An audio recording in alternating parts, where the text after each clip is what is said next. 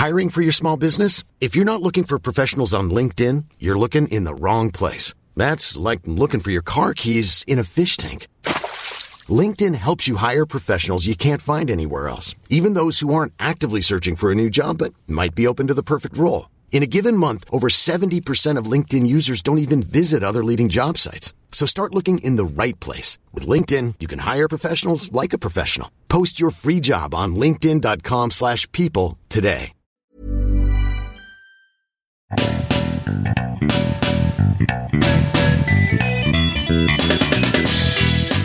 Welcome to A Word with Tom Merritt. I'm Tom Merritt, and if you've been listening to this show, you know the spiel. There's no end of people out there telling you what to think, and some of them are worth listening to, but there's no chance for all of us to be experts. We have to take shortcuts. So here, we have a conversation and hopefully expose not what you should think, but some examples of how we all think. These are the kinds of conversations I've been having my whole life. I would go over to my grandpa Carl's front room and talk about the news of the day. I'd go over to my grandma Roxy's front room and talk about the stories of her life. I got lots of different ways of looking at the world and great conversations. And it was all training me for this moment right now. Welcome into the front room, Jennifer Briney. Thank you so much for having me. Oh my gosh. Uh, Jennifer Briney, if you don't already know, is the host of an amazing show called Congressional Dish, uh, where you, I think, deserve one of those Catholic candles for saints. Uh, the patron saint of person who will actually read legislation. Um, you may be the only person in the world who actually reads the legislation, and, and I count the people who vote on the legislation amongst them, uh, and then try to explain it to us. Uh, and you do an amazing job. I'm a big fan. Yeah, they definitely need a candle for masochists because that's what my face would be on. the patron saint of legislation and masochism. Yeah. Uh, but on one of your recent producers episodes, which is like your your episode for the folks who who support the show, uh, you mentioned that you are a fan of disaster movies. Oh yeah, disaster movies, books, documentaries, pretty much anything about disasters. I'm hundred percent in.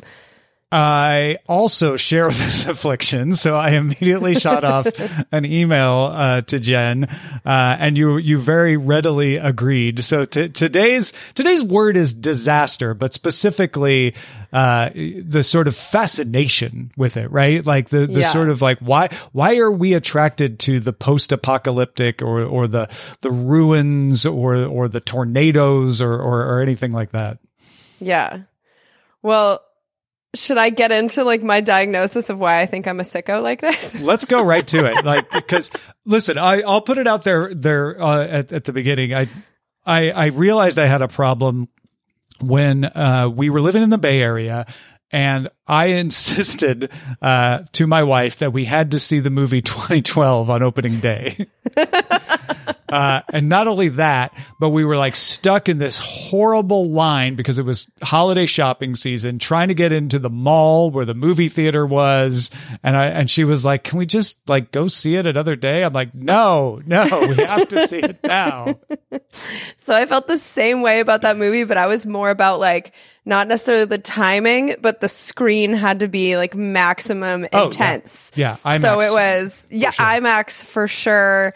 Um, I don't think they had 3D back then. I definitely did I Titanic in 3D. Yeah. Yeah, but I don't think I did 2012. I don't know. I was almost certainly under the influence of marijuana. I can't remember, but I just remember like the screen was huge. I was sitting right in the middle. It was amazing. I mean, that movie's ridiculous, right?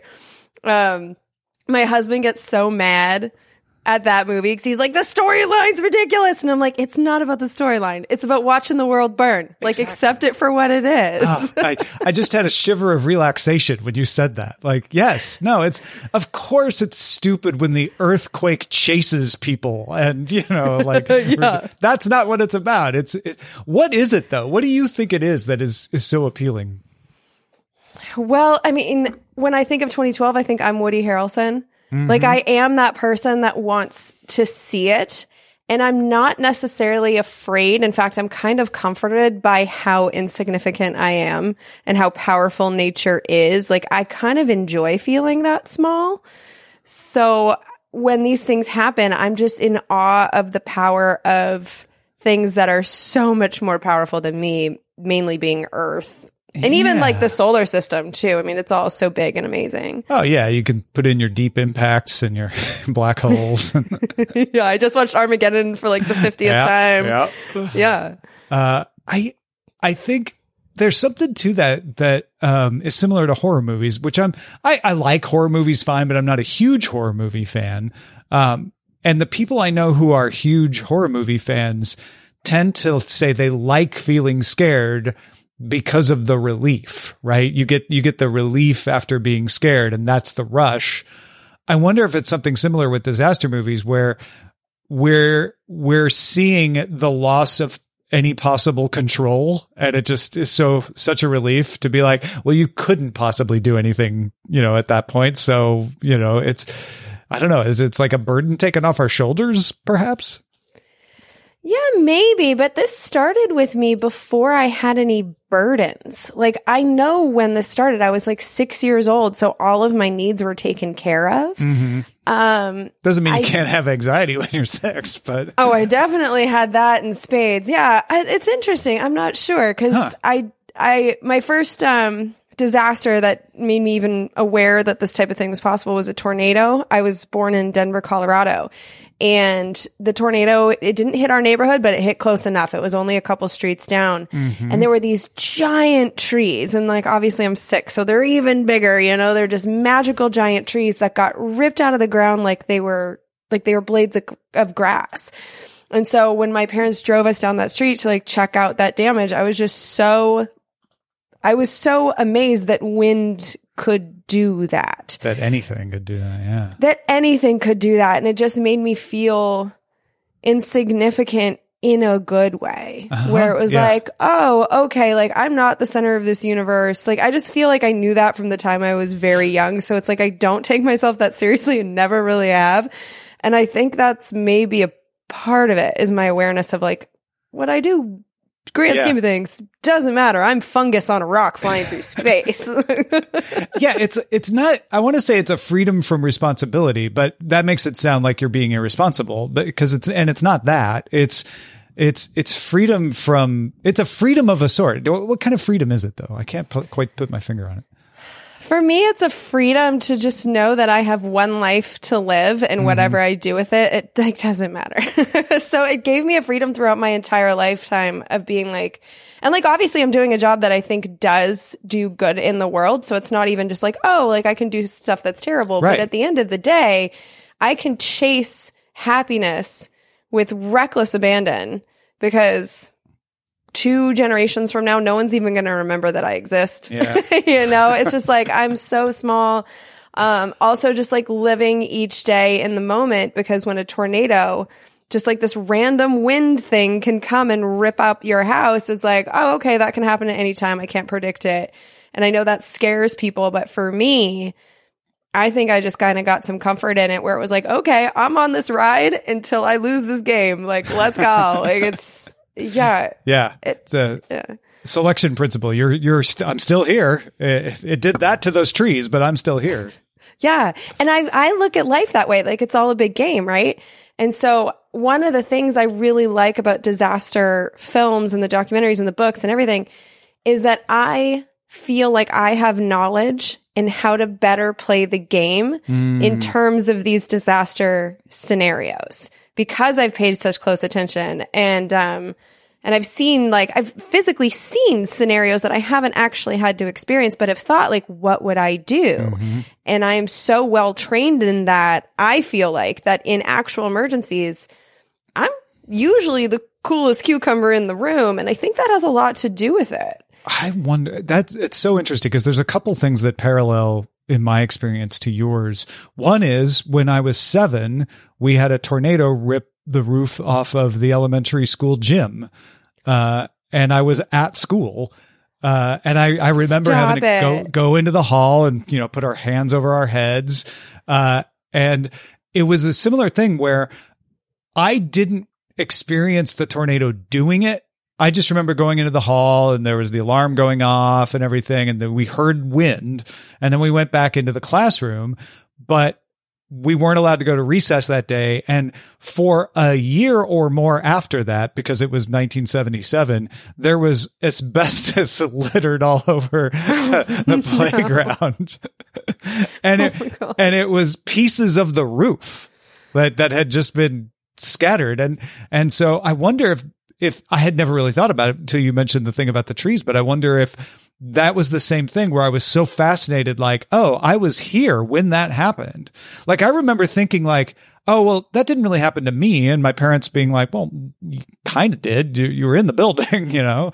Uh, yeah. And, and yet being fascinated with the, with the destruction, right? With the fact that there were pieces of the, of the roof, uh, all, all over the place. So I, I, I think maybe that, that is a, another a, a reason that I got fascinated with that as a young age. And I also feel like as I, I'm very different from you in the fact that I I don't like to take a lot of risks. Uh, I'm very cautious, but at the same time, if there's if there's stuff that goes down, I do tend to stay calmer than I should, or than than most people would think I would. Yeah, um, and I'm actually not a risk taker. It's funny people think that because I travel all the time and I just do things spontaneous. Like I'm spontaneous, but I'm not a risk taker. Mm, um, mm-hmm. In fact, okay. yeah, there's a difference. on a last minute. Yeah, there is. I was just on a last minute trip to Cancun, which some people think would be crazy, but I was in the pool discussing how like if I have a choice of three options and they're all good, I'm going to pick the safest one, even if that's not the most fun. And I think it's because I'm constantly play this game of like, okay, how much risk is worth it here? Cause like I could lose the game if I do this one. So like I'm just constantly calculating cause that's what it is in all these disaster movies, right? It's like, who at each step makes the right call. Right. Because if you take a left and that other person takes a right and they get hit by the pole, like they lose. like yeah, it's, yeah. It's one step after another. So yeah, I don't take a lot of risk. I'm I'm curious though because you said in your childhood experience, you used the word fascinated. Did you ever need counseling or anything like that for what you went through or were you kind of okay? I mean, I don't know if I needed it or not. It was never offered. but, yeah, me too. uh, but I don't, I, I would guess that where I probably need counseling for a lot of things in my life, that wasn't one of them. Like yeah. I never, I never felt traumatized or scared by that event. Yeah, I, I, think I know what you're getting at, which is I never woke up screaming in the middle of the night. Oh my gosh, I lived through a tornado or anything. I, I it, like I said, I, I almost felt like, well, it really didn't happen to me. It happened to the the roof of the school and I was just in. I almost felt like a fraud saying like I was in a tornado because I'm like nothing happened yeah. to me. I was I'm fine. Yeah.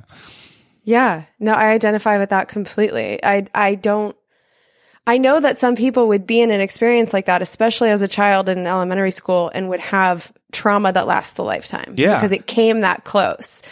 And you and I are not those creatures. no, uh, like I like I said, I almost feel like it, it, can I, I'm like, I should, if I had been in a tornado, I would, I would have trauma from it, right? So I must not have been in a tornado.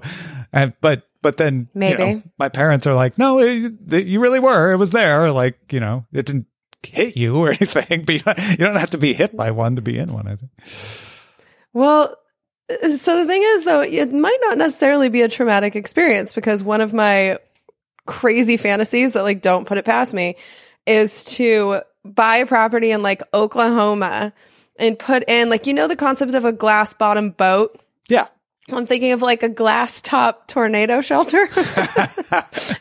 so make it real strong. Like hope, make it really strong, make it definitely see through so that I can lay there and just watch my house disappear. Like I feel like that would be the coolest thing ever. Oh in which gosh. case, like being in that. Yeah wouldn't be traumatic. And the reason is because I would have prepared so well mm-hmm. and have guaranteed my safety that when you get hit with that thing, it's not necessarily the worst. So you are a risk taker in the sense that the least risky thing to do would be not to do that.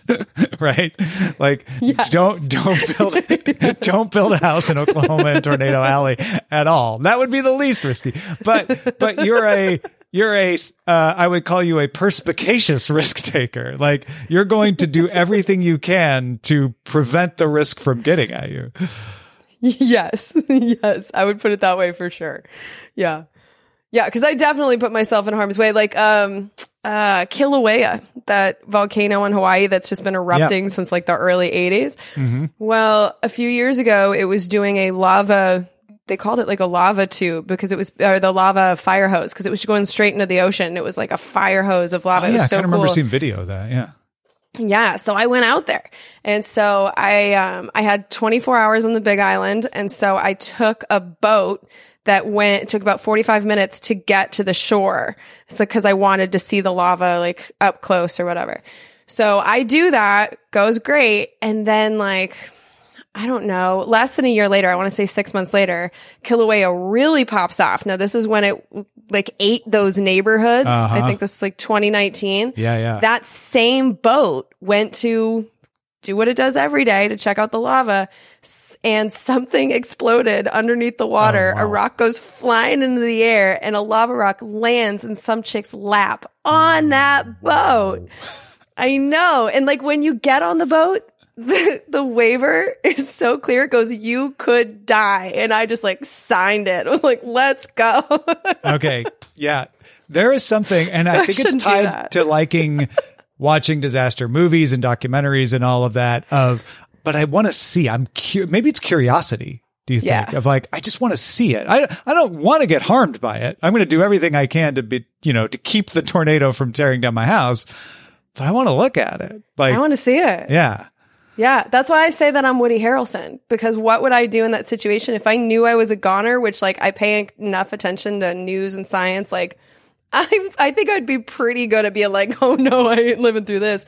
I am going to climb to the top of the mountain and watch the asteroid or mm-hmm. you know whatever it's going to be. If there's a nuclear war, like doing the same thing because I at least want to see the bombs go off, and even if I go blind, who cares? Like I really do want to.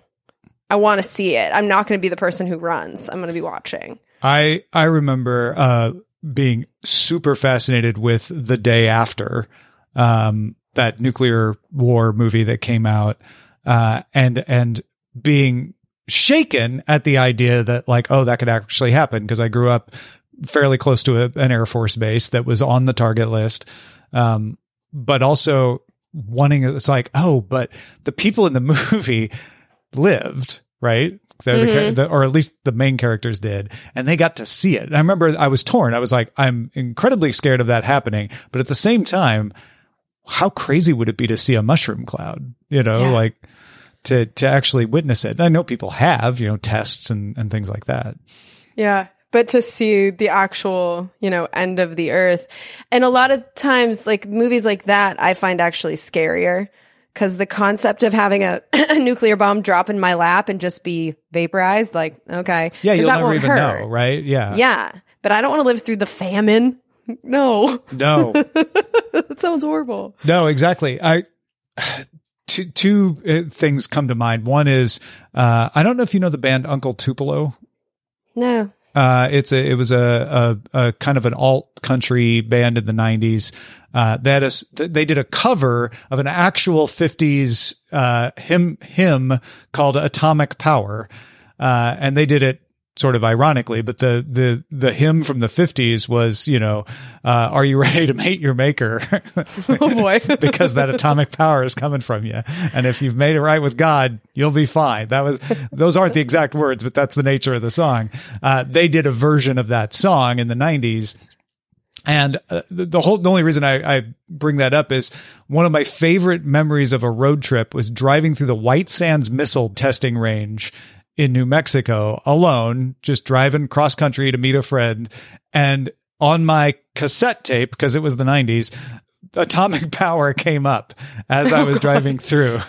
And I remember just constantly rewinding and playing it over and over as I drove through the missile test range uh, because it was hilarious to me, you know, in my 20s to be, you know, Yeah. All these signs that are like, you know, this is an active missile test range. Please pay attention to warning signs. Do not drive through if the barriers are down and all this stuff. And I'm just listening to Atomic Power over and over again. Yeah, and like digging it and be like, hee hee, where other people would be terrified of that. Yeah. I don't, and I don't know if that's like a sickness. Um, It is. I mean, I have people tell me that I'm sick for that, but at the same time, like, I love this part of myself. I get a kick out of it. All the time. It's it's fun. Um, I actually think that it's. I like that bad things can happen to me, and I can find the fascination with it. Mm-hmm. And I also, I mean, I've already said this, but just like the preparation, I just feel more prepared for crazy situations because I've thought through them. So, like, here's a good example. Um, starting in what was it 2004 was the first time i think in my lifetime that we saw these globally impactful tsunamis. Mm-hmm. it was the christmas one. That was the first one that i was really ever on my radar. Um, and i didn't understand the science behind it. I didn't understand why people wouldn't just run away. Like i just didn't get it. But then when the tsunami hit in japan the Japanese, they love their cameras. And so there were a lot of cameras that were just rolling and caught the whole tsunami.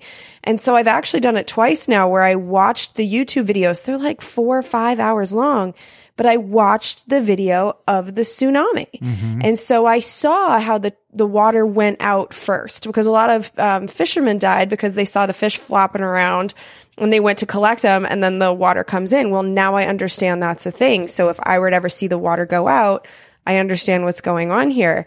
And I also really understood the concept of the wave. It's not a wave. Mm-hmm. It's a mm-hmm. wall of water that just keeps on coming. And you could see the water patterns. You could see who survived, which is kind of, I mean, it's awful that I'm watching real life human beings, but mm-hmm. at the mm-hmm. same time, their lives were not in vain because I'm learning lessons as I'm watching this. And so like the people that climbed up to the top of the tree or the people that ran for the concrete buildings instead of the wooden ones, like all of this is data that's going in my head. And, and so also with my obsession with earthquakes, like Dr. Lucy Jones, I would just eat up all of her reports in Los Angeles after every earth- earthquake. And I just learned so much. I would just watch everything that she would do. And it's education and not just mental sickness. yeah, I, I, think. I think you're right because there's a line uh, at least for me, I'm assuming for you, uh, between like, I, I don't want to watch a beheading. Uh, no. I don't, I don't want to watch a person die, right? I, I don't want to see that. Uh, but when it's overwhelming, right? When it's, when it's something that is beyond anyone's control and it's not about individual, uh, it, it, we're not, we're not talking about snuff films. We're, we're talking about disaster. And certainly that is an issue, like you said, with when you're watching real footage. But but even even in fiction, I I don't want to see you know individuals suffer. I I want, but I am fascinated by the overwhelming force and the the you know the even the aftermath of like okay now mm-hmm. that it's passed through what's left it's a it's a thought experiment every mm-hmm. time someone makes that art and I appreciate seeing other people's art because my brain isn't always going to go to those same places, which is where the lessons come from. You know? Yeah, yeah, because you there's your instincts, which can be wrong, right? Mm-hmm. The instinct to go feed yourself uh, in a tsunami uh, is not the right instinct. Don't get the fish. Go the other, run the other yeah. way, right? Too when yeah. you're like, but there's nothing here. It's like, but there will be, right? So yeah. you know that, yeah. And you have to know that. So one game that my husband and I play, and I love playing this game, is when we just, I mean, we travel together full time. So there's a lot of moments we have just nothing to say to each other. And so in those moments, wherever we are, we'll like call out a disaster. It's earthquake a lot in California. We'll be like, earthquake, what would you do? And so we both think about it and then we share. And a lot of times I'll be like, oh, I would go, I'm thinking of a spot in BART in the Bay Area. I was going to mm. go underneath this little shelf thing and Joe points out that there's glass right above it because mm. it was holding the maps. And he was like, you don't know if that's shatterproof or not. Like maybe there's a better space. And just, I didn't see it. That's where I would have gone. I would have lost the game. So, um, yeah, I'm just constantly practicing, I guess. Do you head. have a favorite, like a go to one that you watch more than, more than once? So when I think the one I've seen the most is Twister because ah. that I was obsessed with as a kid. I mean, I still can memorize the lines. Um, but right now, my favorite one is San Andreas. I love San Andreas. it's so good. That's that is the one where the earthquake chases like it takes a turn and chases people, I think.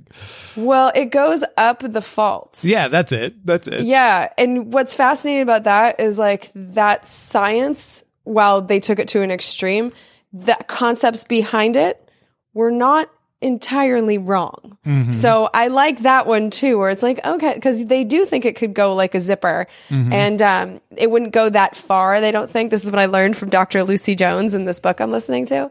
But they think it could go like a zipper basically from like Tijuana to about Bakersfield. That's a pretty long way. Yeah. Um, and I didn't realize that that's how it works. So yeah, just again, like the concept of it, they went big, but the concept it's just good, like scientifically. Plus, I love the characters. The storyline isn't actually that bad. Um, yeah, it's and I don't like San Francisco. I lived there for years, and so to watch it get destroyed like that, There's Schadenfreude there. Yeah. yeah, I watch it a few times. Like when I get really mad at San Francisco BS, I'm like, I'm gonna watch San Andreas. I don't know that I ever. I don't know that I've ever taken part in too much Schadenfreude as part of the disaster watching, but I do like seeing big things come down, generally yeah. speaking, you know, like, uh, the, the especially when they work in like an actual building demolition into the disaster movie and you know like not only is this serving a purpose in this story but it's real like that that was actually when they took down the stardust or whatever it is yeah mm-hmm. yeah it's always better when they can do something for real but the CGI's actually gotten really good. Yeah. Like compared, I mean, Twister's actually, Twister was pretty good for 90s. But now, I mean, 2012 is the perfect example of that. Like, if I just want to watch the world burn, like, that's the one. Cause there was, they did every disaster you can think of. And it was all visual effects. And like, that's probably my favorite just for, like, San Andreas is a good film. Mm-hmm. And 2012 is a good snuff film. Not that we like those, but in the disaster sen- snuff, in, I like disaster. In the arena snuff. of disaster, exactly. exactly. Yeah, yeah. I like disaster snuff. It's fine. What about the day after tomorrow? That that's a go to for me. I like that one. Um, I think there's a personal bias in it for me, where so much of it is like cold issues, and I hate like that's one area where I would be in real trouble because I'm a Californian is where mm-hmm. I was mm-hmm. raised from the time I was six until like basically now. Um, and I spend my life trying to make sure that I never experience below 60 degrees. I just like travel around and I avoid it. So with that movie, with so much of it being cold survival, I'm sure I should watch it more than I do, but it just doesn't like get to me. I don't know about should, but yeah. I I grew up in Illinois, went to school at the University of Illinois in Champaign, and the day my nose hairs were freezing once again while walking back from Murphy's Pub, I swore I would live somewhere warm. uh, now you're in LA, right? Yeah, exactly. So it could work both ways. Uh, but I think I like Day After Tomorrow because I'm warm when I watch it. Mm. And so there's that feeling of like, oh yeah, okay. I'm not I'm not there. I'm not I'm not being affected. Yeah.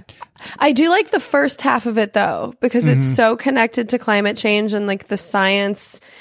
It planted some seeds for me. So now when I read climate science, the idea that the ocean circulation could be adjusted, that's oh, yeah. the one that planted that seed for me. And it's actually looking to be kind of legit. Um, so the science, even though it was made fun of at the time, the further time goes on, the more it's looking not quite as ridiculous. So I really enjoy the first half of what, that movie. Do you, how much of the science do you need to work for you to enjoy a disaster story? Um, cause I'm thinking of the, you know, the classic pairings like, uh, Volcano and Dante's Peak, for, its, mm-hmm. for example, or uh, what is it, Armageddon and uh, Deep Impact. Uh, there's always the the slightly more sciency one, like Deep Impact or or Dante's Peak, to the more blockbustery Volcano and Armageddon. I'm Sandra, and I'm just the professional your small business was looking for. But you didn't hire me because you didn't use LinkedIn jobs. LinkedIn has professionals you can't find anywhere else, including those who aren't actively looking for a new job but might be open to the perfect role, like me. In a given month, over 70% of LinkedIn users don't visit other leading job sites. So if you're not looking on LinkedIn, you'll miss out on great candidates like Sandra. Start hiring professionals like a professional. Post your free job on linkedin.com/people slash people today. Yeah, I do appreciate the science being accurate. Like I, I can still enjoy the other ones, but I I like I said, I approach these as and it, by accident. I'm not like doing this on purpose, but I do look at this as like there's preparation here. So if you're going to plant information into people's heads, like why not make it mm-hmm. accurate? Like it's if you're going to tell a story, tell the one that's closest to the truth, especially if it doesn't matter. But again, if you're trying to make Los Angeles have a volcano underneath, then you have to be ridiculous. So it depends on what you're trying to do, I guess. Yeah, yeah. The the I, I look at it as a percentage mix, right? Like there's going to be lots of things that are wrong in any movie just to make a good story. So Yeah. how much did they try to mix in some reality? Like Day After Tomorrow is not hewing to a scientific line. It's riffing off of scientific theories and it, that's that's fine. I I think I'm like you though. I do I do enjoy the Dante's Peaks, the deep impacts more because I know like, oh yeah, no, that that part that part's real. That part could happen. Uh, but I, I still enjoy a good, you know, just blow stuff up. It, I I watch it in a different way, I guess. Yeah, it's like a bonus that I enjoy. I wouldn't Yeah. say that it's necessary, but I think I'm more I think it's easier for me to get into the movie and really put myself in it if it's based on something that I could see as my reality. Yeah, that that that makes a lot of sense. What about classic, uh, like you know, earthquake or air, eh, all those airport disaster movies of the seventies? Do you ever do you ever go watch old stuff like that? I have, but the I mean, I like the visuals so much and they just don't do it. So like um Earthquake was filmed at Universal Studios.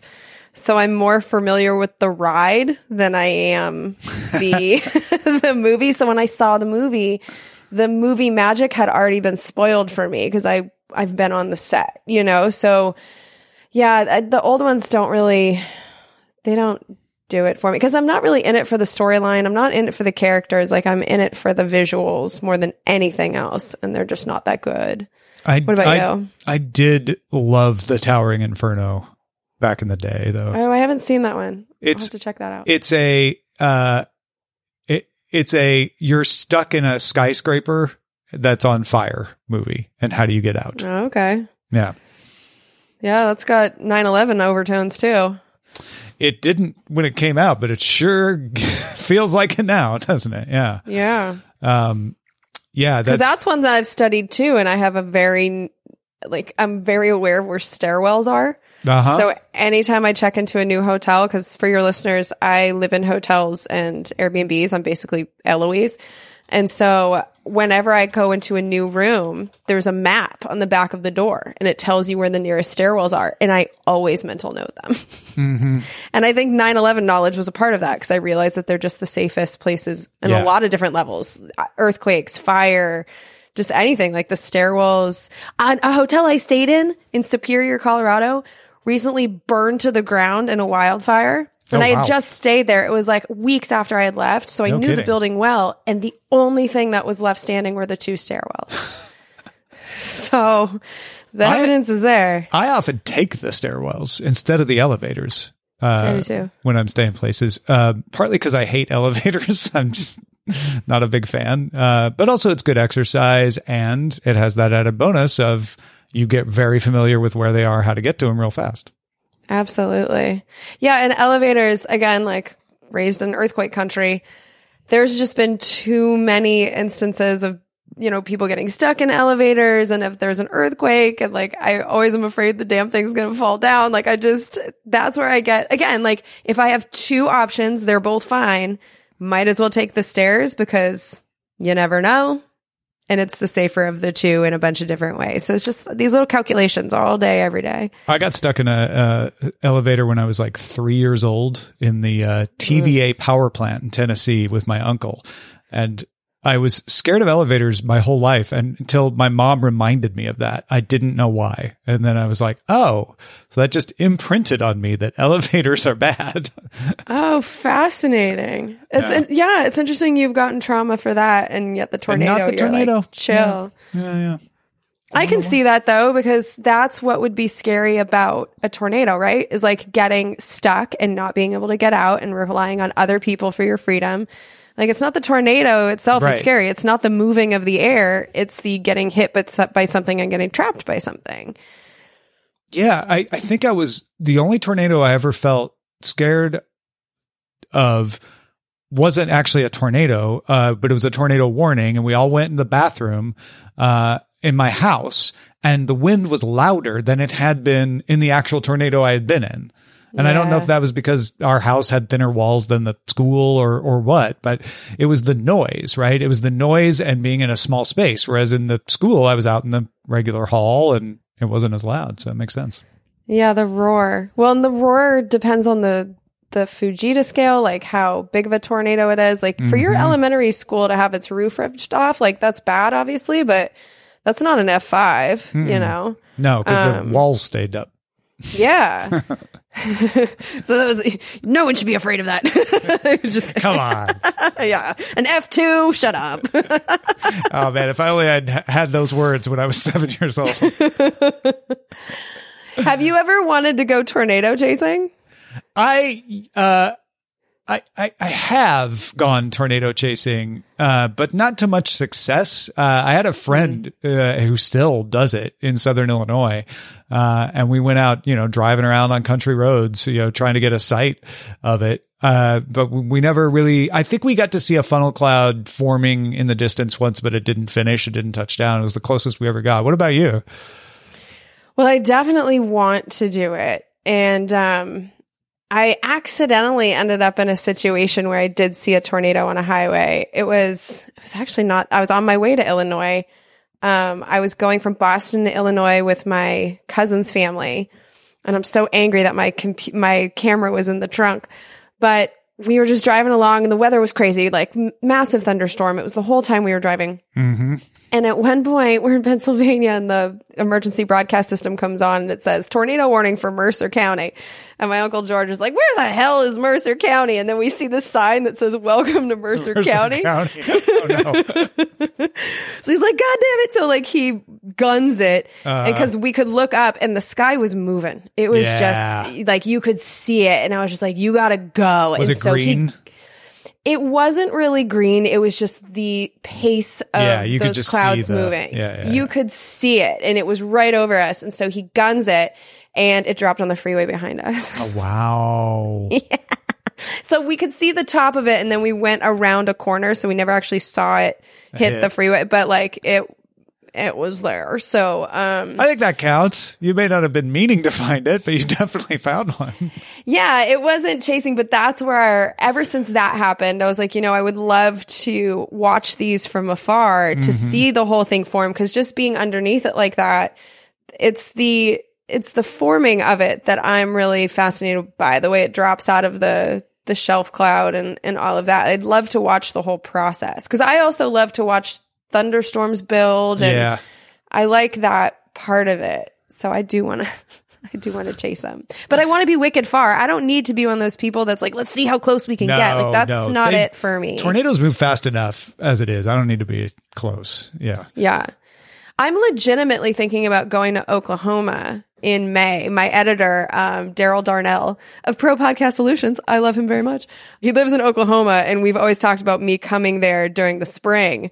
And that way I could stay in one of the Oklahoma City like towers. Oh, wow. Because I imagine from a tower in some direction, you're going to see something, right? Yeah. so I kind of want to do that for a month and just see what drops out of the sky. Yeah. One time I was, uh, I was, when I was living in Austin, uh, tornado came through and everybody saw it but me because I took a nap. No. I took a nap and slept through the tornado. Do you have any disaster friends? Like people that will text you when there's a da- disaster somewhere you need to know about? Uh, just my, my, my tornado chaser friend in Illinois, you know, will always talk. uh, He, he keeps tabs of what's going on out here and asks me like with fires and stuff. Uh, and vice versa it tells me when they're having floods and, and everything out there. Yeah. Oh, see, I'm talking about something a little different. Like my Okay. friend, my friend Ryan, I love him so much. Anytime there's a disaster that's worth my time, doesn't matter if it's anywhere near me. It's not about safety, Oh, just, but like, on- hop online. Yeah. yeah, like there there was a tsunami warning in Hawaii where we used to live, and it was like three in the morning, and he just knew like it's okay. I want to be woken up for this. so we're disaster buddies, and we No. like make sure the other one knows. Yeah. I, I don't, I don't have a network like that so much. I, I think Mark does occasionally. Well, you do now. exactly. Thank you. Ah, You're welcome. I'm honored. yeah, I was gonna say I think Mark sometimes will send me stuff that's not where we are, but mostly it's it's it's local stuff.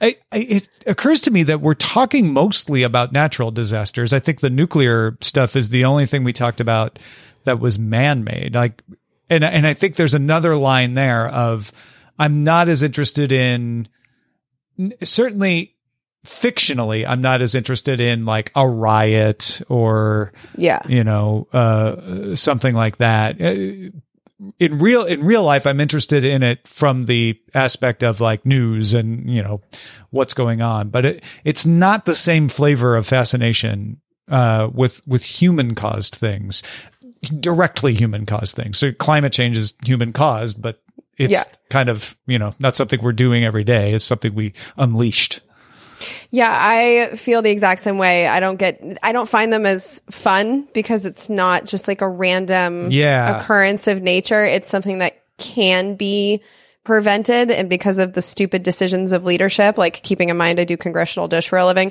So it's stuff like, you know, atomic war and current wars. Like we're afraid right now of the power plant in Ukraine. Mm-hmm. The Russians and Ukrainians are all doing all kinds of missile things around that power plant. It's like, stop it, stop it. You can, you can, you can make Chernobyl Children. happen. Yeah, Stop it. Yeah. And I don't find that as fun because Yeah. it's in the the movies I like, the people that are the good guys, so like in Volcano and those movies, like the scientists are doing their best to warn people and to do the right thing and to help people. So to have the storyline which is all too true too often of people making bad decisions that risk people's lives because of their political nonsense, like I don't get any joy Yeah. out of those. I mean, I- and I guess like a movie like Die Hard has the same level of destruction as some disaster movies, but it's, and I'm not even saying I don't like Die Hard. I, I do, but it's not, it's not on the same level. It's not the same thing. No, I'm not into destruction for destruction's sake. Yeah. Like definitely not. It's it's a natural disaster thing for me too and mechanical failures. So, like I think I've seen every plane crash documentary that's ever been created. Um but the same stuff applies. Like I get I feel better when I'm flying Yes. if I understand how the planes work, if I know like I always sit in the back of the plane even though I'm a Southwest A-list member. I can sit in the front anytime I want to, but I sit in the back because I know that your odds are dramatically incre- increased in a crash if you're in the back of the plane as opposed to the front.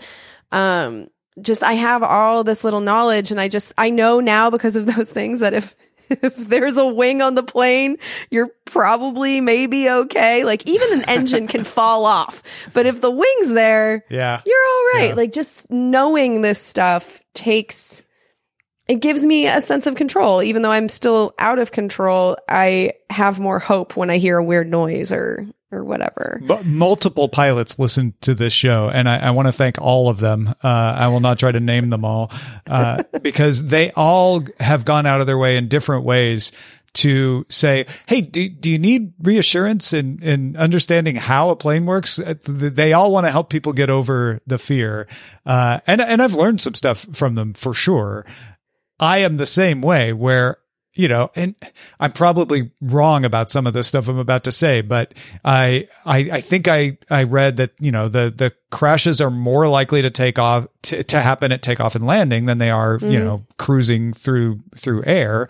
So I relax myself at takeoff and landing because it's tense. You know, if you're tensed up, you're more likely to break a bone. Uh, Yeah. Uh, you know, I just I, I think about it that way, and it does calm me down. On, on the same way, like ha- having knowledge about it calms me down. Yeah, I remember um I used to get like I didn't fly as much as I do now. And I sat in the front a few times and there's this little noise that happens at takeoff. It's like Oh. Uh-huh. and I always think birds. Like we just cra- crashed into birds. Like yeah, bird strike, we're dead. And then I realized it was the wheels Uh-huh. going into the plane. Hitting, and so yeah, so that anxiety hit that I got every time just went away with knowledge. Once you knew it, yeah.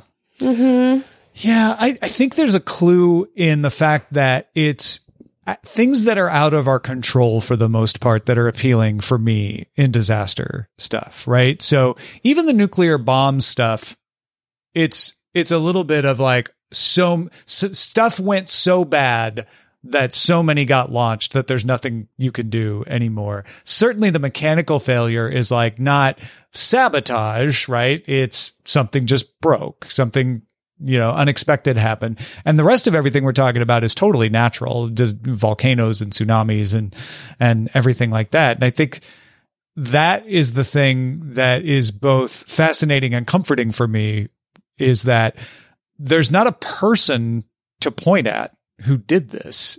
Uh, and so it kind of cancels out all of these avenues your brain could go down and it, and it becomes just, all right, like you were saying earlier, how would I deal? You know, what would I do? Yeah. And that's true even with stuff like plane crashes, like even if it's a mechanic that didn't put the lug nut on or whatever, even in those situations, it's very rare that it's sabotage or someone doing it on purpose. And what happens is it's awful, obviously, every time a plane goes down, but every time a plane goes down and it's because of mechanical failure, whatever that failure was gets fixed. And so it's fascinating to watch these shows because so many of them, my husband's an engineer, which is why we watch so many. And we watch them find the problem, which is fascinating in its own right.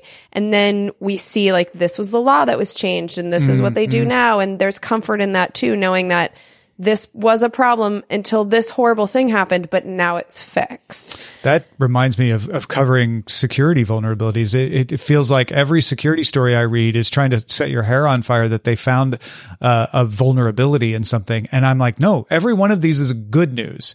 Because it's the bad guys don't report that they found the vulnerability. It's the, the security researchers that do. And when they find it, that means they fixed it. Uh, you Yeah. know, same, same goes for airplanes. And even then, even if it's a, like, oh, a mechanic f- forgot to put a lug nut or, you know, something more practically true than that, it's not somebody who was doing something wrong at the time. Right. It's not, I think one of the, the, the scariest plane crashes I, I ever, uh, read about was, was the depressed pilot who just crashed his plane into the, into the mountain. It's like, that's, that's of the way mountain. more frightening to me. Me too, because that's just luck of the draw. There's nothing to be learned from that. There's Yeah. nothing. Yeah, that one, that's one of the few ones that would give me nightmares. And it's, that's the thing, like so much of, this is why I don't like the nuclear war stuff, because it's just humans being garbagey. And if we could fix that, then, I mean, our society is better in a lot of different ways. but that's the most frustrating one is that like humans just are garbagey. So Yeah. Yeah. What do we do? Ah, we're garbage that rolls uphill though, right? Like somehow I don't know. we keep, I mean, if, don't know. if you take the long view, Jen, you know, Well, so I am because I'm listening to this Dr. Lucy Jones book, and before that, I listened to one about um, mass extinctions. So my brain really is on these giant timetables. that's too long a view. Yeah. Cause you Yes. don't want to be the dinosaurs. well, and the thing is that the dinosaurs didn't go burning the previous dinosaurs No. and changing their climate so fast that they might not be able to grow food. I had never thought about that. How insulting is it to the dinosaurs? They're like, we are already extinct. And then you're going to use our remains to make yourself extinct. well, I mean, I guess it's kind of fair. It's the dinosaurs' revenge. Dinosaur karma right there. There's a disaster movie to be made there for sure. yeah. Yeah, like Jurassic Park meets climate change. Uh huh. Time traveling dinosaur revenge. It's our billion dollar Do idea. you consider Jurassic Park to be in the disaster movie genre? I had never thought about that. I mean, I mean, I, I- mean any of the good ones. I do. It's one of my favorite movies, and maybe there is a disaster aspect to it because Yeah. it is I hadn't thought about playing it. with the forces of nature by grabbing that DNA and making these animals come back. Um, there's that aspect to it. So, but I wouldn't put it in that realm. I guess we could. It is, yeah. It's it's it's sort of man made, but then once you get past that, it's natural disaster. I mean, you're being hunted by an animal, Yeah. so I don't. I don't know how much different that is from a movie about being hunted by a pack of wolves. Yeah, they're just much bigger animals than anything we have. Yeah, they're like old reptiles. yeah. I don't know. I was I always warn my dog not to mess with the little dinosaurs when we see the ravens and grackles and stuff. I know. Some of them really do look like dinosaurs. Yeah. All right. Uh, well, I always like to end these episodes uh, with a little bit of a word game. Are are you are you in? Yes, of course. All right. It's very simple. It's called this or that. Uh, I'll, I'll give you two things, and you just tell me which you would pick and why. Okay, fun. All right. Here we go. Uh, some of these are congressional dish themed, but- not all of them. Okay. the first one is roll call or voice vote. Roll call because I don't know what voice vote is. Voice vote is acclamation, where they just say, you know, the ayes have it. Oh, I thought you were talking about publications. Jesus. Uh, Oh, that's a that's funny. I should have anticipated that. Yeah.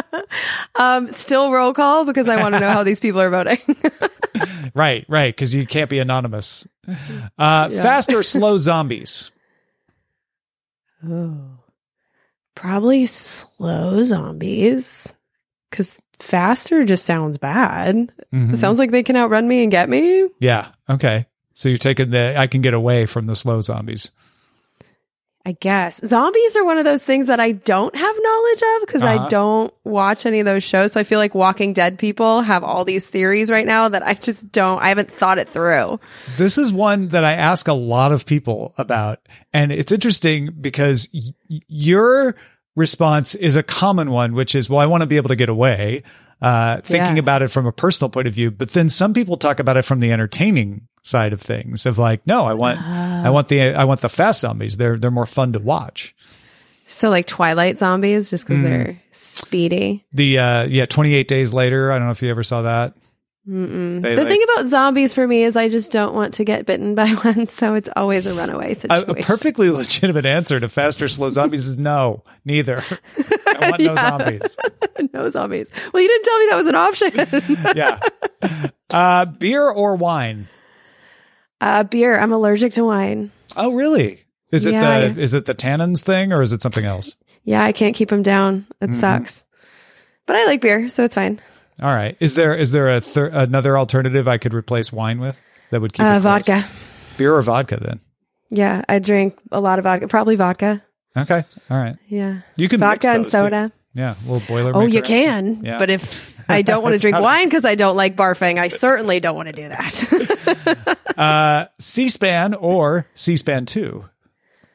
um, C-SPAN one because C-SPAN two is generally just the Senate, and so the House is C-SPAN one plus anything else that's going on. You get all the It's good just- stuff. Yeah. Yeah, and plus the House is full of all the crazy people. They're just more fun to watch.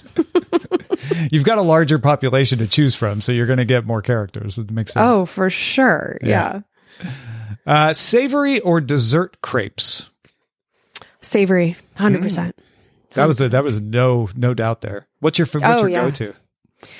I actually am not someone who does a lot of crepes. I just mm-hmm. like savory things in general. I don't have much of a sweet tooth, thank God. Okay, all right. Because I have enough of a savory tooth to keep me on Weight Watchers for like the better part of 20 years. Earthquake or volcano? Volcano. Hmm. Because there's signs. Like if you're paying attention, there's Uh-huh. usually earthquakes before. In Kilauea's, in Kilauea's case, I mean, you could have just sat there and watched it eat your house from Yeah. 12 feet away and like, you're fine. Most So, lava yeah, volcano. moves pretty slow. Yeah. Yeah, I mean the volcanoes that have the big explosions, like a Mount St. Helens Mm-hmm. situation. Um, if you're paying attention to the warnings, I feel like you can get far enough to also see it. Yeah. Oh, yeah. that's Another true. You can't really watch an earthquake. Uh-uh, it just happens out of nowhere. And, Yeah, and and a lot of before you know times Well, and you can't prepare your own space, right? So it's mm-hmm. like in my own spaces, I know not to have a picture that's framed above my bed, but in a hotel, do they know that? Like a lot of times I'm just mm-hmm. not in a space that I designed and I'm at the whims of whatever they decided to do. Yeah. I'm looking at all the uh, the books on the bookshelf behind me. I looked at that too. You have something framed right behind your head, but then you also have like a stuffed animal there. So, This is just a flimsy calendar, so most Oh, of the stuff okay. is all right. Yeah. I mean, maybe the mugs could come flying at you. Yeah. They're above your head. The the shelves themselves are are secured, but yeah. Well, that's the main thing. And so many people don't do that. I was a um, property manager on the LAX runway for too long. We had 444 units. And so I got to go into people's apartments all the time for various reasons. And I couldn't believe the stupid things that people did. Like almost no one had their shelves bolted, but so many people had like pretty vases on shelves above their bed or, um, they'd have glass shelves above their desks or above their couch. And it was just like, oh my God, these people are going to die in the next big one. But Do you we know what I have above one. my bed or and my couch? What? Nothing. Good. Nothing at all. And is that because maybe because you are disaster aware? Because I don't want anything falling on me. Exactly. yeah. No, it's funny But some other up, people uh, don't think about it. Uh, you brought up Mount St. Helens. I, I I should have thought of this when we were talking earlier, but uh, that was another formative thing is watching the documentaries from the people who shot in Mount St. Helens. They were just out with camcorders doing hiking videos, and we watched those in school, like shortly after it happened. Uh, Oh, that- cool. Yeah, that's fascinating stuff to look up. Uh, okay, back to this or that. Dogs or cats? Dogs. Why? Because they're just more fun. Um, my little eight pound dog travels with me. And it's great too because she's a little hair dog. So I can bring her everywhere. Like allergies are not a thing. I don't Uh-huh. think, I mean, hairless cats are kind of weird looking. there are no normal looking hair cats as far as I know. But I like having a pet that wants me around. Yeah. I I grew up with cats, so I, I grew up a cat person. But uh, my wife introduced me to the world of dogs, and now I'm totally dog. I've totally switched. Really? Yeah. Do you have one? Oh yeah. There's uh, Ray the dog, German Shepherd, laying right over there, Oh, nice. snoring away. Yeah, they're good little buddies. Uh, Senate or House? House. I you kind of answered House. this one already, actually. Yeah. Um, I don't think so because it's actually the opposite. It's not necessarily that the house has all the crazy people. Oh, okay. It's because the house gives me the most hope for us being able to make a difference because we can vote all of them out and vote years. new people in every two years. We're in the Senate, it's a rotation of a third of the Senate every two years.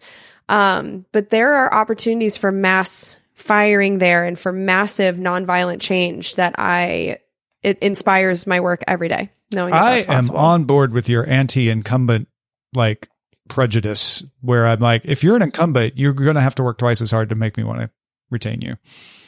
Yeah, and that's an attitude that could change with me if I see a Congress doing a good job. I just have yet to see that. Well, yeah, that's why I said you have to work twice as hard. Like, I'm not saying I'll never vote for an incumbent, but I'm going to assume I'm not voting for the incumbent unless I see a very good reason. yeah, in the primaries at least, because Yeah. unfortunately, a lot of times it's incumbent or a version yeah. of the devil. so Uh, sometimes you have to pick your poison. Final one here hot or cold? Uh, definitely hot. Um, my You definitely teeth answered chatter. this one already. I know. Oh, I have. And one of the reasons is my teeth chatter. Like I look very strange when I'm cold and I can't talk and it's it's an awful feeling. So I'll deal with being sweaty any day as opposed to that. Well, Jen Briney, this was wonderful. Thank you so much for being willing to do this. I had so much fun. Willing. This is like the most fun podcast I've ever been on. So thanks for having me. Uh, before we go, let folks know where they can find Congressional Dish and anything else you've got going on. Yeah, so Congressional Dish is everywhere that podcasts are found. Um, but congressionaldish.com is where you find my show notes. That's where I earn your trust by giving you all my sources when I tell you things, because who am I? And then I have another really fun podcast you might be interested in. It's called We're Not Wrong with mine and Tom's mutual friends, um, Justin Robert Young and Andrew Heaton. And it's three people that are always friendly to each other talking about politics and, you know, stuff that's going on in the world. And we really disagree all the time, but it's not a mean debate type thing. Like we are honestly issues based and not partisan, and, and I, I just adore those boys so much. So we're not wrong is what it's called.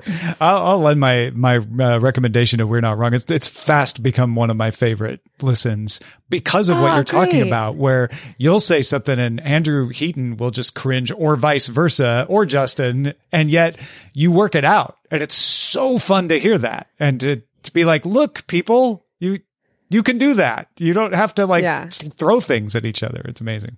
Yeah, we don't take ourselves very seriously at all. In fact, we laugh our way through some pretty serious conversations. Like the topic will be so serious and yet we're giggling the whole time. It's um and I love our different realms of expertise. So I'm government, Justin's politics, and Andrew is comedy, history, libertarianism, like being an Oklahoman, like he's just a unicorn in this world. And I say that in the best way. He's just unique.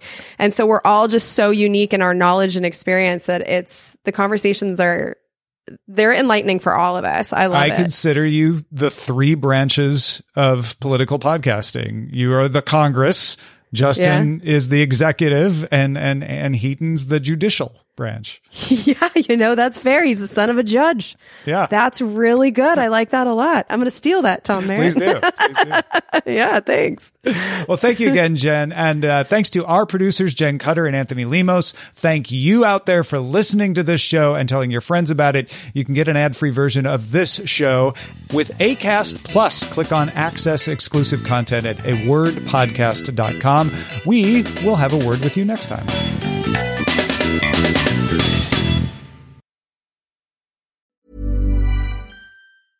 Hey, it's Paige DeSorbo from Giggly Squad. High quality fashion without the price tag. Say hello to Quince. I'm snagging high-end essentials like cozy cashmere sweaters, sleek leather jackets, fine jewelry, and so much more. With Quince being 50 to 80% less than similar brands. And they partner with factories that prioritize safe, ethical, and responsible manufacturing. I love that. Luxury quality within reach. Go to quince.com slash style to get free shipping and 365 day returns on your next order. Quince.com slash style.